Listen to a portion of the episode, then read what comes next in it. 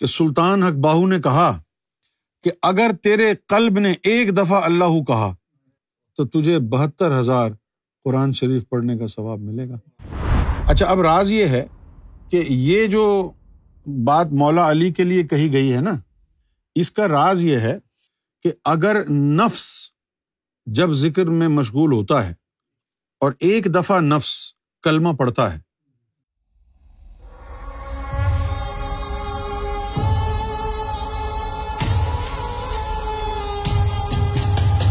گلزار Ahmad Budgam, Jammu and Kashmir. Gohar Shahi, مرحبا۔ آپ کی بارگاہ میں عرض ہے، مولا علی علیہ السلام کے بارے میں مشہور ہے کہ جب وہ سواری پہ چڑھتے ہوئے ایک رکاب میں پاؤں مبارک رکھتے تھے، تو قرآن کی تلاوت شروع کرتے تھے۔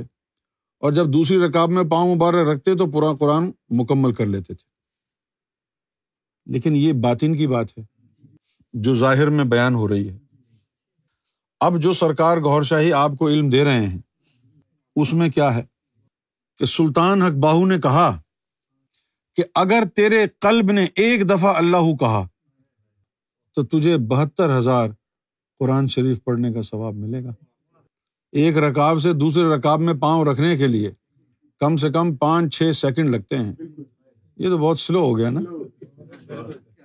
ان پانچ چھ سیکنڈس میں تو دل جو ہے میرا خیال ہے کہ کم سے کم جو ہے وہ پندرہ بیس دفعہ تو دھڑکے گا اور پندرہ بیس دفعے دھڑک گیا دل، ایک دفعہ دھڑکا تو بہتر ہزار قرآن پڑھنے کا ثواب ملا۔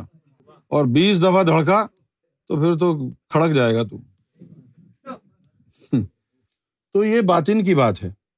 اچھا اب راز یہ ہے کہ یہ جو بات مولا علی کے لیے کہی گئی ہے نا، اس کا راز یہ ہے کہ اگر نفس جب ذکر میں مشغول ہوتا ہے اور ایک دفعہ نفس کلمہ پڑتا ہے، تو جسم کے ایک قرآن ختم کرنے کا ثواب ملتا ہے۔ اگر نفس کلمہ ایک دفعہ پڑھے، تو اس کا ثواب اور اجر اتنا ہی ہے جتنا جسم پورا قرآن پڑھے۔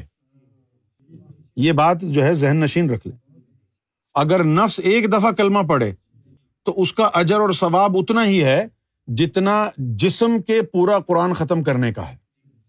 تو یہ مولا علی کے نفس کی بات کی گئی ہے۔ قلب کے تو ان کی بات ہی نہیں ہوئی۔ جب تیرا نفس بھی اللہ کے ذکر سے منور ہو جائے گا، تجھے پھر ہر لمحے قرآن، پورے قرآن کا ثواب ملے گا۔